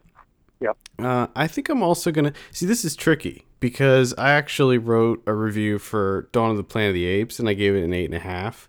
And I actually Hmm. liked Guardians more than Dawn of the Planet of the Apes, but Right? I, I still kind of want to give Guardians an eight because I did have a few issues with it. So Yeah. uh, I'm I'm gonna, Yeah, I think. I, I'm gonna stick with an eight. yeah, I think I remember giving the Avengers like a nine out of ten, and I was I was just uh, I didn't know how it was going to turn out. I was like going in as like, okay, this could end up being a mess, and I was just surprised. I was having a blast, and it was good. And I didn't. I like Guardians. I mean, I think it's really good, but I didn't get the same feeling that I had coming out of the Avengers. Well, I think part of the thing is that I went into Guardians with very high expectations already. Like I already expected it to be great. So it's not like it exceeded my expectations. It met my expectations. Mm-hmm. I I, Yeah. I thought that there were some issues with it. So I mean that just goes to show you that the scoring movies is ridiculous and arbitrary. And I wish we didn't have to do it, but people like scores. so Yes, they do. there you have it. Guardians of the Galaxy is playing everywhere now. It, I think one of the big things also that we that we have to look at with this with this uh, box office gross is that it opened in more screens, I believe, uh, than than normal. It it had. Uh, Oh no, I guess not. For some reason, I thought I read somewhere that it was opening to like a record number of screens, but according to Box Yeah. Office Mojo, it's like four thousand eighty screens. And I think they did say that 44% of the box office was uh, 3D uh, or large format Hmm. uh, gross. Uh, So did you get the cool poster? yeah, yeah, that was like the uh, including Comic Con. That was the third Guardians of the Galaxy related poster I acquired. I love the the black and pink one. Ugh, love it. I went I went to see at the Uh. IMAX for that reason alone on Thursday. Mm. Got a uh, the, a cool. I don't know who designed it, but it was like a Mondo like Guardians poster that was handed out to those who were able to get into Hall H for the Marvel panel. Oh yeah, yeah. Uh, is cool. I, I think I know the one you're talking about. I think that I think that was a Mondo poster. I think Mondo did a couple Guardians posters. Yeah. So, all right, there you have it. Ernie, thank you so much for taking some time to talk with us. You're welcome. All right, let's go ahead and talk about The One I Love. This is directed by Charlie McDowell, who is the son of Malcolm McDowell and Mary Steenburgen. What? What? Mm-hmm. Huh? Malcolm McDowell and Mary Steenburgen. Okay. Is it Bergen or Bergen? Oh, I have no idea. Because I've, I say it both ways because I'm not sure which one. But Just keep switching them up. okay. Keep people on their toes. Uh, it, this stars Mark Duplass and Elisabeth Moss. Ted Danson, who his Charlie McDowell's stepdad, plays a little role in it as well. I have a synopsis here. Struggling with a marriage on the brink of falling apart, a couple escapes for a weekend in pursuit of their better selves, only to discover an unusual dilemma that awaits them. Now, with this review, Kevin, Mm-hmm. it is very important that we do not divulge any details Why about this. Because if you see the trailer they give away nothing but it's like one of those things where if you if you've already seen it and you see the trailer you can kind of figure out what's going on. So I think it, it is interesting to me in the sense that the film, when you sit down and watch the film, like they just they throw everything out on the table within like yeah which Like 10, I 15 loved. minutes. I loved that because it was so crazy because this is the type of movie where if you watch it at home and this is playing on demand right now if you watch it at home you, you kind of if you're watching with other people you kind of speculate out loud right like oh i wonder what would happen if they did this or that and it was like while watching it as soon as i would say something like that it was like mark duplass would would say the exact same thing or do it you know, it was it was so weird. It was like all the answers were coming within the first 15 minutes of the movie, yeah. They, I mean they they unearth everything right off the bat. which I thought ju- was it just it just becomes a the the rest of the film just becomes like how how they're going to deal with it. right. And I, I thought that was so interesting that they that they did it like that because before before the movie even starts, and if you see the trailer, I'm I'm gonna kind of spoil what's in the trailer. So basically they go to this they go for a weekend getaway at this cottage and there's a guest house in the cottage and when they enter the guest house something happens. And that's that's really all you know from the trailer. And i predicted what it was right off the bat. Like i was like oh i bet it's this. And it was so initially i was like kind of disappointed But then but at what the they time, do you- with that. you can't really be disappointed because they don't you know mcdowell doesn't do this like showy reveal where it's like this is the twist Right. you know what i mean it's just Yeah. like hey this is what it is and you're like oh okay so what's the twist now Exactly, and I feel like this is um, what did we watch just recently that they did the the reconstruction of William Zero. They kind of did the same thing where yeah they just right off the bat they're like, "Oh, this is this is what it is." So you're you can predict what it's gonna be, but then they quickly tell you in the film like, "Yeah, it, it is this, but that's not the big secret." yeah Which, which is which is i think it's it's very interesting because it does sort of knock you off balance Mm-hmm. Because once the lead up, you're you're thinking to yourself, what's what is this what is this gonna be? And then when they get it out of the way in the first ten minutes, you're like, okay, where's this gonna go from here? what's the point of this movie now Where are we gonna go from here? And I found myself trying to predict things and asking questions throughout the movie, and it was just so interesting because when the couple, when Mark Duplass and Elisabeth Moss figure out what's going on here, and they figure it out really quickly. yeah Uh, they do they the way they investigate it is is very realistic. Like it's exactly how I would do it. It's you a- know? yes, it's they are very they're very intelligent is you know how they go about this. They're all there's a constant dialogue between the two of them of how they're going to you know tackle whatever you want to call this and how they're going to you know go about it and that that's the main thing that I loved about it is that everything made sense. Everything was realistic. They were intelligent about it mm-hmm. it wasn't you know just one ridiculous sequence after another where you're like why the fuck would they do that Right. everything made sense Yep. And they make logical decisions throughout the movie too. It's not like it's also not like a situation where we know what's really going on as the viewer, we know what's going on and they don't because they're idiots. yeah Like and the whole so the whole time as you're watching you're like just figure it out. Like it, that doesn't happen in this movie. They they very quickly figure out what's going on. And f- from that point you realize like that's not what this movie is about. It's really about this something else. And that's what i found to be really interesting. The the whole you know shtick of this movie the whole device that they use in the movie that's not really the centerpiece you know it's really about this relationship and what this thing does to them. Yeah. It brings up a lot of things. It brings up a lot of trust issues which it seems like mark duplass has none throughout the movie. Mm-hmm. It's it's a very interesting it's extremely interesting. I just it's difficult to to talk about without giving anything away well i think what we're gonna so many there's so many things to talk about Right, right. And I But think it- that what we're gonna have to do is get into go, go into the spoilers. yeah, we're gonna have to. do What we'll do is we'll get into specifics, and we'll put it at the end of the show in a spoiler discussion. Because Well, a, a couple things that we can discuss without spoiling the movie is first off the Duplass and Elisabeth Moss. Their chemistry is unbelievable in this movie. incredible. I Agreed. I could watch these two for like four or five more hours, yeah, they felt like a real couple. They really and did. and they are actually uh, they just feel very genuine, very spontaneous. They're very funny. hmm There's a lot of funny sequences in this movie and a lot of great lines. Just when Mark Duplass realizes that there's bacon being made and just his reaction to bacon was very realistic because that's the way I react to bacon.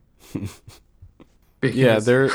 it is kind of a a mashup. It's a hard movie to categorize because there's so many elements from other movies in this. You know, there's like this kind of Twilight Zone, almost Hitchcockian element. There's a lot of comedy in it. There's this almost horror movie aspects to it too. yeah, it becomes a little bit of a thriller there towards the end. Yeah, it's very it's very interesting and it's really hard to pigeonhole this movie. Yeah, it's difficult. Definitely Uh, difficult. One thing I also liked it was the score.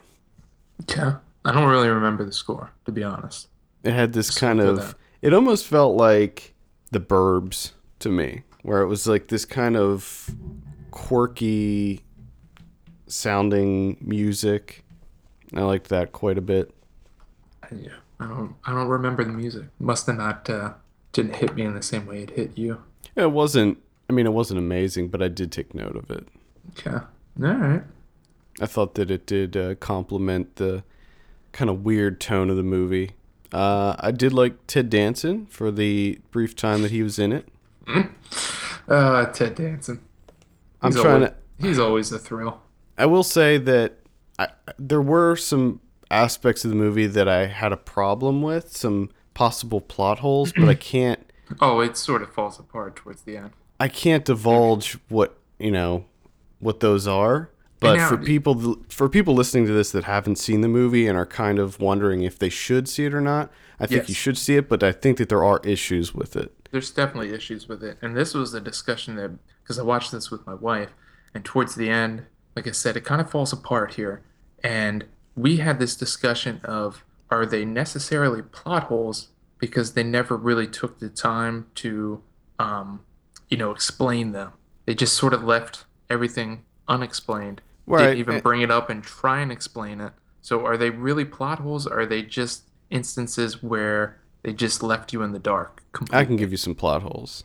Okay. I can give you some straight up plot holes in this, but there there are those moments that that you mentioned where uh, it's one of those movies where we don't know more than than they do, than Mark Yeah. Duplass and, and Elisabeth Moss do.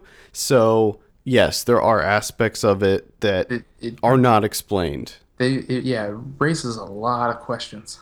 Exactly. There are a whole lot of questions, but I think I don't think that those were necessarily plot holes. I think that that was intentionally left Yeah. kind of unanswered. And I'm Uh, okay with that because it gives Some you some something of the think about. specifics thing. But I also see it as you know maybe something that uh, the screenwriter Justin Lader something that he couldn't answer. Or I think he that- can. I don't know. I think that they wrote themselves into several corners with this movie, and I think that they use a couple things to try to get out of it. Yeah. And again, I think we'll have to get into those in spoilers. So, do you have anything else you want to add very generally before we get into some spoilers? I found it to be very funny. I don't know about you, but it Uh, there's a, yes, there's, there's there a were. lot of there's a lot of points in this movie that reminded me of my relationship. yes, absolutely. And uh, and I don't know if I said at the beginning, but or maybe I did. Yeah, I was celebrating my wedding Right. anniversary. hmm So there was some things that uh, you know at the very beginning of the movie where they Duplass tries to recreate that moment in the pool. Man, it doesn't. There's Yeah, and it doesn't there's, work. There's this whole thing where he's trying to recreate moments in the past from their relationship to like try and make them special again. And just when Elisabeth Moss is kind of like explaining that she doesn't like that and she wants to make new ones, it was something that was like, oh my God, I see where she's coming from. I shouldn't Mm-hmm. do that anymore. That's stupid. Yep.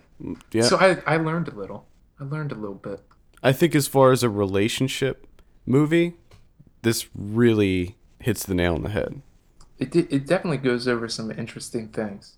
And- Especially because this the- is especially this is a the whole- relatively young couple Yeah. that have been married for a while, and I think that there's a lot of issues in their relationship that that a lot of people can relate to.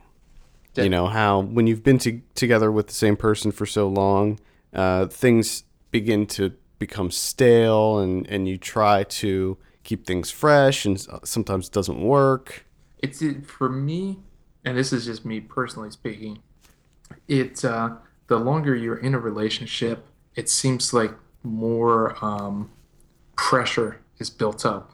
That like when you come up to certain like you know uh, milestones in a relationship, there's just a shit ton of pressure to make that day like the greatest day ever, Right. And it just it's too much sometimes. one of the issues I have in in my relationship is complacency, like just kind of falling into routine, and I find it difficult to get out of just this kind of everyday, day to day routine. Correct. And it's like sometimes I have to look back and be like, all right, we need to do something spur of the moment, do something fun just to break the routine. But then it's also weird because when you try and do that, the other person knows you so well that when you try and do that, it just seems really weird. and they're sort of like, "What the fuck are you doing? Like, what? Uh, Why are you do? Why are you acting this way?" are you cheating on me? Is this what you're doing? you need to tell me that you've been cheating on me. Yeah, I think that uh, I liked I liked all that stuff. I like I think The- in sh- the- I think in short, what we're trying to say is relationships are hard. they are they are hard, and this I think that this movie It co- it covers some stuff, especially I like the whole um, tackling the like how you want people to change. hmm Like you know, you would like them more if they acted uh, more in a way that you wouldn't enjoy, or you know, it's interesting that, that the road that they go down. right It's kind of it- again, it's kind of hard to tiptoe around it without giving it away. Right, and it, and it it also kind of explores the the idea of the ideal the ideal mate. You know, like um, what would so in my relationship, if I was able to tell my girlfriend everything that I would like her to be or do, and she did all of those things, would she be the same person? You know, and I think that it kind of explores that idea as well. Yeah, she would definitely not be the same person. Right, and and that's something that the movie looks at. It's like, can we, if you're in a relationship, can you accept your partner for who they are, even if there's certain things that they do that annoy you or that you don't like or you would prefer this way? And it's like those those are all the things that make up that person, you know. And Yeah. if you have the ability to accept that person, including those those things that you don't find ideal, you know, it can you do that? I think we need to just jump into spoiler territory. Yes, we do. So, uh, if you if you've seen the one I love, go ahead and we'll put this on at the end of the show. So just listen through, and we'll have this this part at the end. All right. So, what are you going to give the one I love out of ten? Ooh. Oh boy. um, I think I'm gonna go like a seven. This was a really tough one for me because I I feel like there are plot issues, but I thought that it was just so inventive and funny, and I really liked what I saw. Same I here. just wish there was a little bit more explanation. I thought I and I know was- that it's not the type of movie th- that's not what it's about. You know, the movie's not about explaining what happens. It's about the relationships and what happens to the relationships, but I still wanted just a little bit more. So, I'm going to give it a I'm also going to give it a 7 actually. Ooh.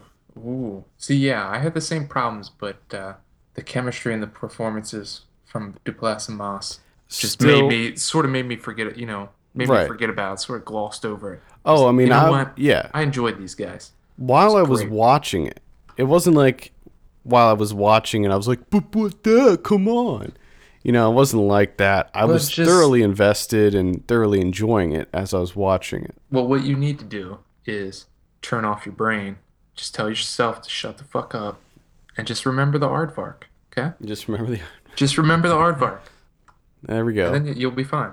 Uh, the one I love is currently playing on video on demand uh, via Amazon, iTunes, and all those fun providers. So And uh, just uh, I don't know. I had this problem, and I don't know if other people are having this problem. Just just a heads up. If you search the one I love on Amazon, it doesn't show up. right, I had to. I don't. re- I don't. Why? Why Well, is that? Yeah, we we had this because we planned on reviewing this this this weekend on the show, and I knew it was going to hit VOD, and I found it on cable on demand, and I was like, oh crap, it's one of these like cable only deals.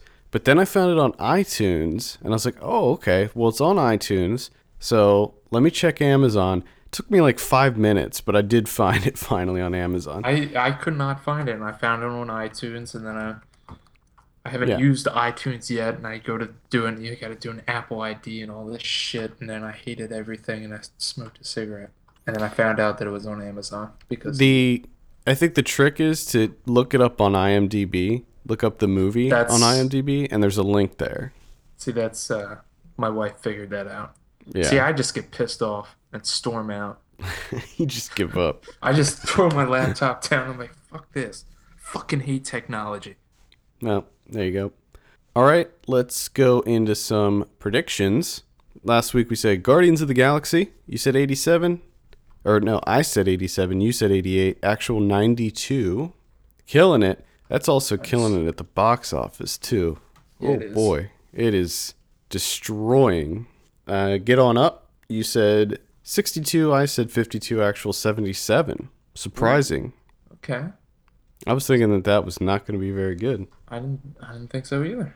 I still really don't have any interest in seeing I it. have absolutely none. I like James Brown. I'm a I'm a big fan of James Brown, but James James Brown is one of those people that I'm a fan of them, but I don't want to know anything about them right, yeah, because I have this feeling that I'm not gonna like them at all. yeah. I think that he was like a dick. I think he was like an alcoholic. he- and it kind of seems like a misogynist. yeah, And I don't. I just. I, I'd rather not have that. I'd rather be in the dark on that. yeah. I just want to enjoy the music. Next week, Teenage Mutant Ninja Turtles. Oh, are you fucking kidding me? Yeah, yeah. It's finally gonna happen. So this is this is real. What This are you thinking on this one? I, my, I think it's gonna be pretty rough. I think that critics are not gonna be into this. Thirty six. I will say, hmm, 38. Okay. All right. And we also have Step Up All In. God. I'm going to say 32. Mm, I'm gonna go thirty seven. And finally, we have Into the Storm. Oh God, is this even a movie? It's it's found footage, which I didn't know. Is it but like the trailer doesn't even make it. It just looks like a sizzle reel of like, hey, look what I can do with effects. Like, is there a story to it? Yeah, there is, but uh, it doesn't look very good. So I'll say 42. I'm gonna say twelve. Hmm. Twelve. I bet it, I bet it's gonna be lower than 42. Damn right. Uh, I in limited I, release, I didn't want to say it, but you're gonna be so wrong. I know. That's all right. In, in limited release next week, we have What If. We have. Is that the one with uh, Daniel Radcliffe? I think it is. I was curious about that one. Uh, About Alex with Aubrey Plaza. We have The Green Prince. We have The Dog, which is the documentary about. Uh, I can't remember his name, but the guy that Dog Day Afternoon is based on. Yeah, yeah. Uh, we'll be covering that on the sh- on uh, the site. And No Cameras Allowed, which is a documentary about a kid who is like a he's like a photojournalist and he breaks into music festivals and like sneaks backstage and gets pictures of big performers. Yeah. Okay. Doesn't it, it not- looks I'm not- alright. It's an I'm not- MTV documentary. I'm not interested. No, I'm not really. Let's just throw that out there. Uh, next week on Video on Demand, got some good ones, uh, or at least one that I want to see. Lyle, which is uh, with Gaby Hoffmann. This is going to be actually free on August 4th, so tomorrow. Okay. It'll be up on lylethemovie.com, so you can check that out. Looks like a psychological horror movie, sort of a Rosemary's Baby vibe. Okay.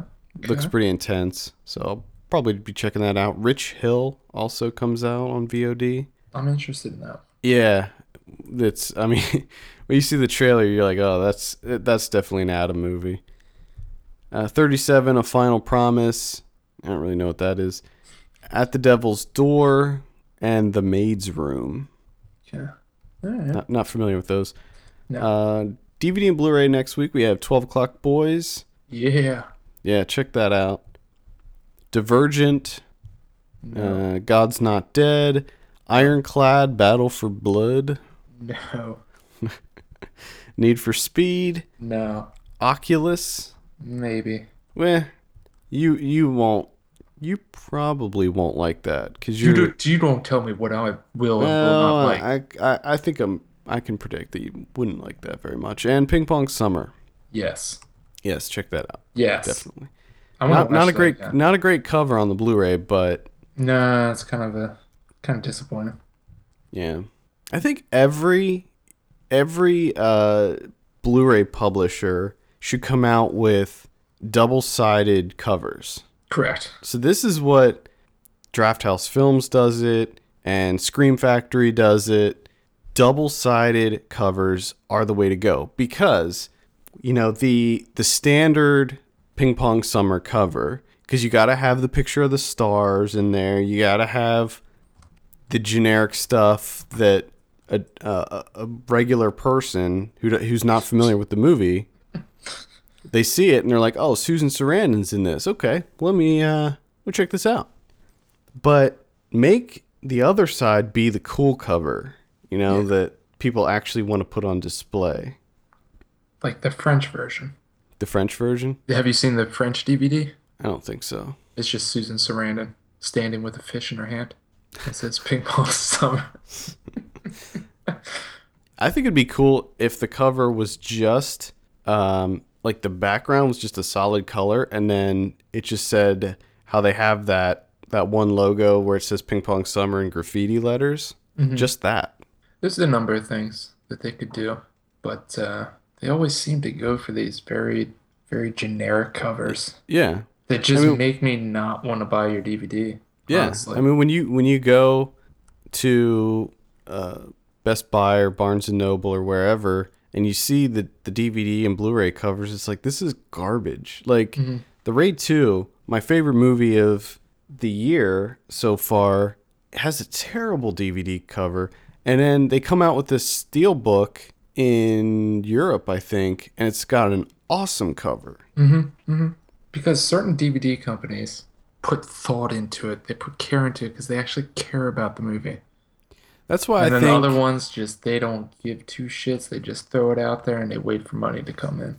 That's why I think you should go with the the double sided cover, because then you can have your generic floating head cover or whatever, and then when I get the Blu-ray, I can just switch it, flip it over to the good artistic cover that's the one I wanted, There you go.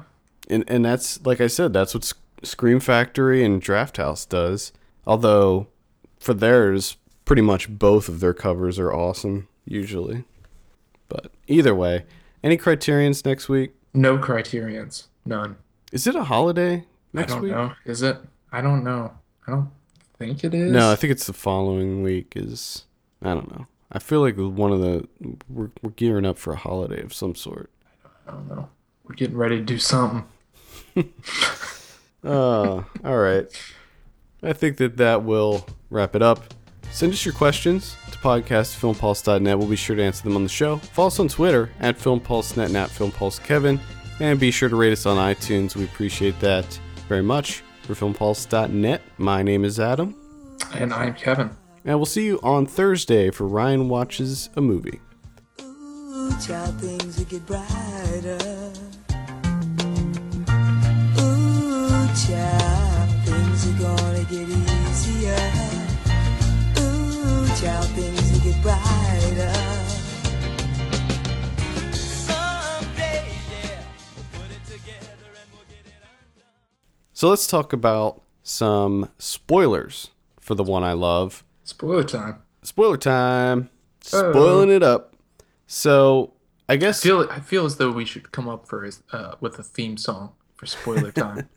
I think that's something that needs to be done. we'll throw that out to the listeners. See if you can make us a theme song for spoiler time. But it's going to be called Spoiler Time. You fucking right, it is. So I guess the big thing is the, the cabin, the guest house, The guest house. doppelgangers. What's up with all the We fucking are- doppelgangers? We're dealing with doppelgangers again. Once again, this is a doppelganger rich year It, in it is cinema. extremely rich with doppelgangers. Now, I had a feeling that it was going to be a doppelganger I knew right off the bat just because of how the year's been going. I just immediately thought doppelgangers. Yeah, my first thought was it's either doppelgangers or it's some sort of like time time rift or something like that. Yeah. But I I strongly believe that it was doppelgangers.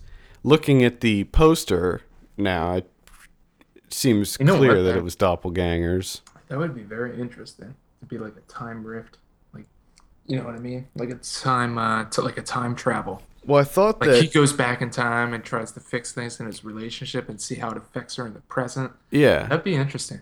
that was before even begin before even starting it. Then uh, at one point in the movie when their phones get switched, or he he calls the doppelganger, the doppelganger one calls like his mom and stuff like that. Yeah, they try to get thought- information.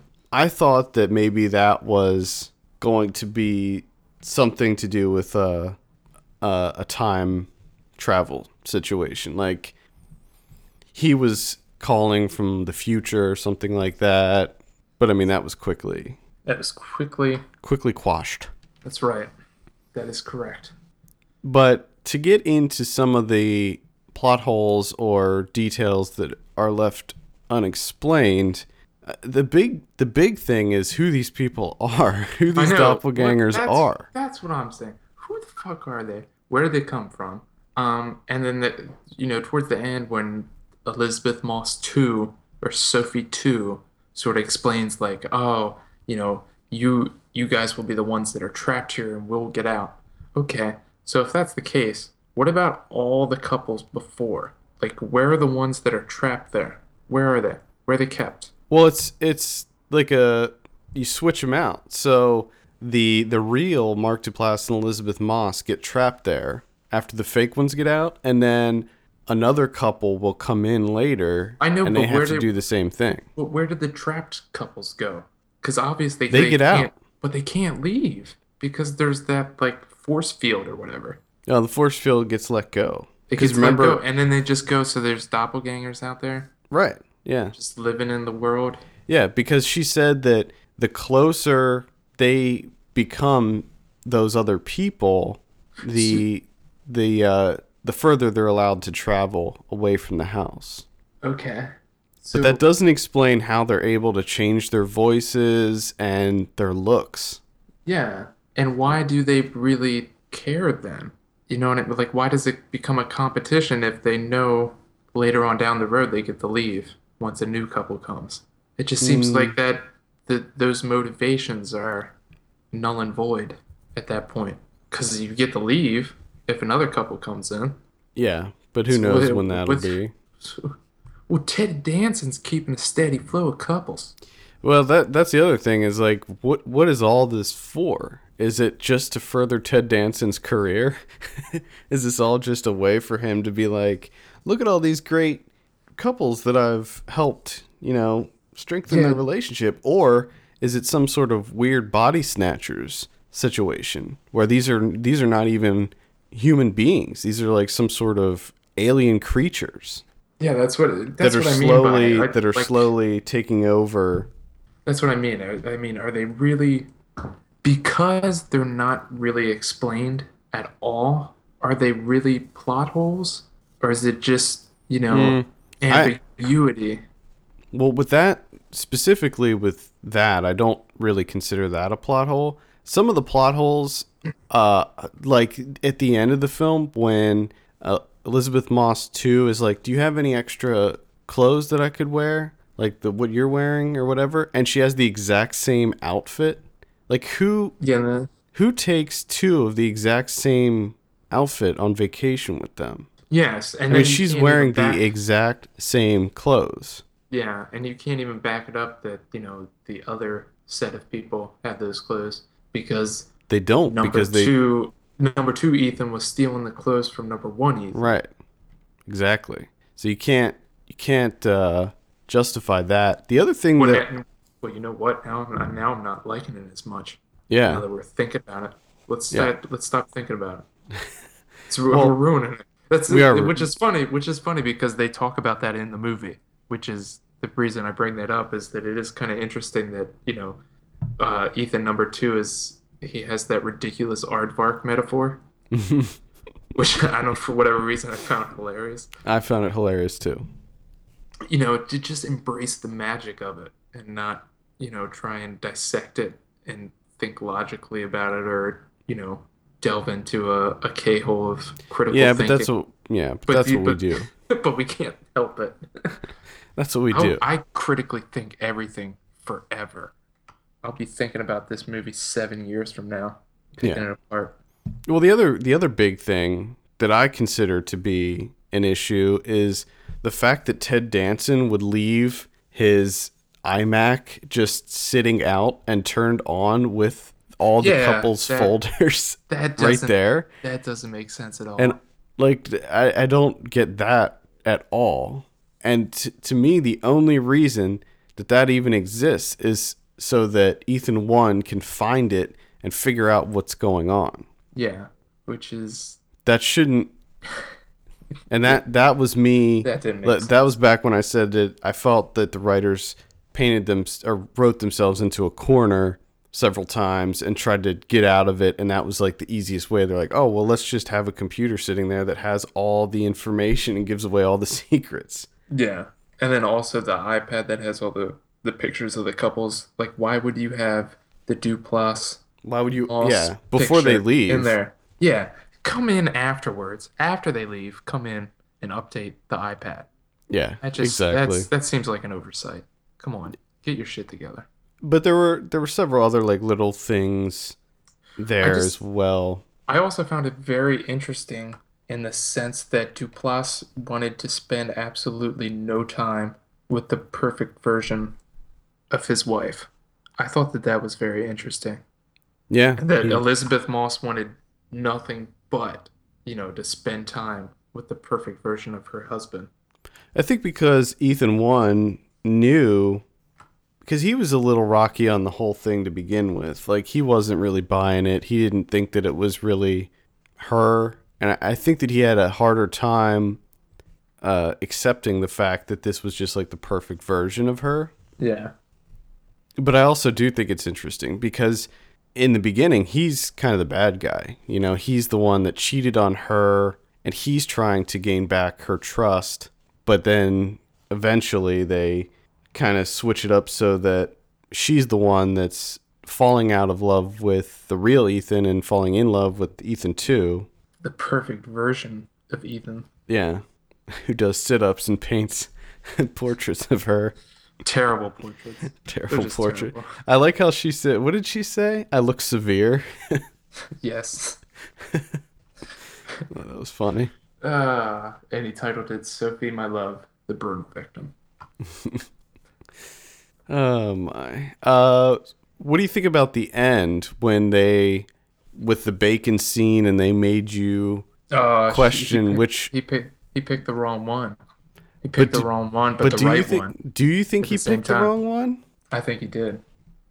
He's he didn't pick the one that he wanted, but it's the one that wanted to go with him. So Because because I think Sophie one was so into Ethan two and so enamored by him that you know when they they do that classic uh you know the doppelganger switch right, it's like you have to pick which one's the real one. And the fact that she was so bummed out that you know Ethan two got injured by the force field it's such a ridiculous sentence to say out loud. That you know he just obviously went to the one that smiled at him and was like yeah I want to go with you. And then it turns out that it was the wrong one. He, played. but he thought it was the real one because he, he was, thought it was the real one because he thought he won her over earlier but it could be the real one. We don't really know we don't know because it could What, be it's- it could be the real Sophie who is now realizing that you know she she loves Ethan for who he is and she's Yeah, gonna take steps into But don't you think that's a weird thing to switch? Like, yeah, I'm back in love with this guy, so I'm gonna let him eat bacon. No, that's not gonna happen. well but she could be like oh It's gonna it's gonna start because because she It's- knew about the bacon thing because when they first when they went into the cabin together initially he's like there was bacon here He's like, it takes more than five minutes to get the smell of bacon out so maybe she knew i mean i'm just just playing like devil's really advocate I, I, I know, I know, but it d- doesn't that seem like a weird thing to change? Like, ah, Well, it's the small love things, this guy though. again. I'm gonna You know- I'm gonna make him bacon. No, she seemed pretty adverse to the idea of bacon. It's the small things I don't know. I don't know. I, I would like to think that it's the real Sophie, but does it does it really matter? I It does mean, to him. 'cause he- It's going to irritate the shit out of him. mm, or he just that- or he I just accepts it. Well, I think the other thing too is that his constant state of paranoia and distrust is it doesn't really matter who he picked. He's always going to think that he picked the wrong one. Right, right. You know what I mean? Because he has that constant distrust of her. Yep. It's just gonna be in the back of his mind the whole time. So it doesn't really matter who he picked.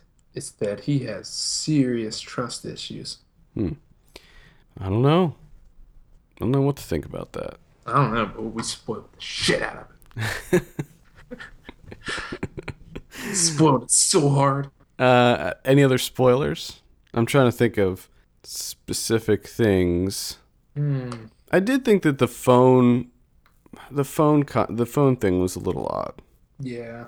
Because I, I was like wondering how that works. Does Ethan 2 not have a phone, or did he just use Ethan 1's phone when he planted it in the house? and if he did plant it in the house, how did he find it? How did Yeah. Ethan 2 find it? Did it like maybe ring and then he found it? But it also seems odd that he, oh yeah, he did plant it in Ethan 2. No, he, it was impo- like, how does that work? The switchover, you know? I don't know. I don't know. there's just so many questions. There's so many things left unanswered. I wish just a few more things. I wish that they would ju- have just given us a few more tidbits as to how the mechanics of this and how it all works. Now, Just, like yeah, I said, glimpses. like I said before, I, I loved how when they were trying to figure out how it worked because the first thing I said was, what if what if you try to go in while the other person's in there and then like I was like, okay, well, you know, what happens if you both go in? These were all questions that they had and that they figured out. Yes, I did. I thoroughly enjoyed when the, the very first time, you know, because they they thought it out, and he's like, "Okay, just wait here. I'm gonna go in. I'm gonna come back out." And the fact that he walks in and comes out, and he's like, "You're taking a shower in there. I just handed you a towel." yeah. And just the way he delivered that, and then she goes in and comes back out, and just the looks on their faces. I re- I really thought that that was interesting that they sort of just kind of clear everything up right off the bat Mm-hmm. just this is what it is. It's all on the table. And I mean, there's a, there's a slight twist at the end, but you know, it doesn't build up to this huge reveal. The reveal comes in you know the first 10, 15 minutes. I loved the scene when they first confronted where they were all four in the in the same room at once. Mm-hmm. I, I thought that that was great. I was like, "Oh agree. shit, it's getting real now." Oh my doppelgangers!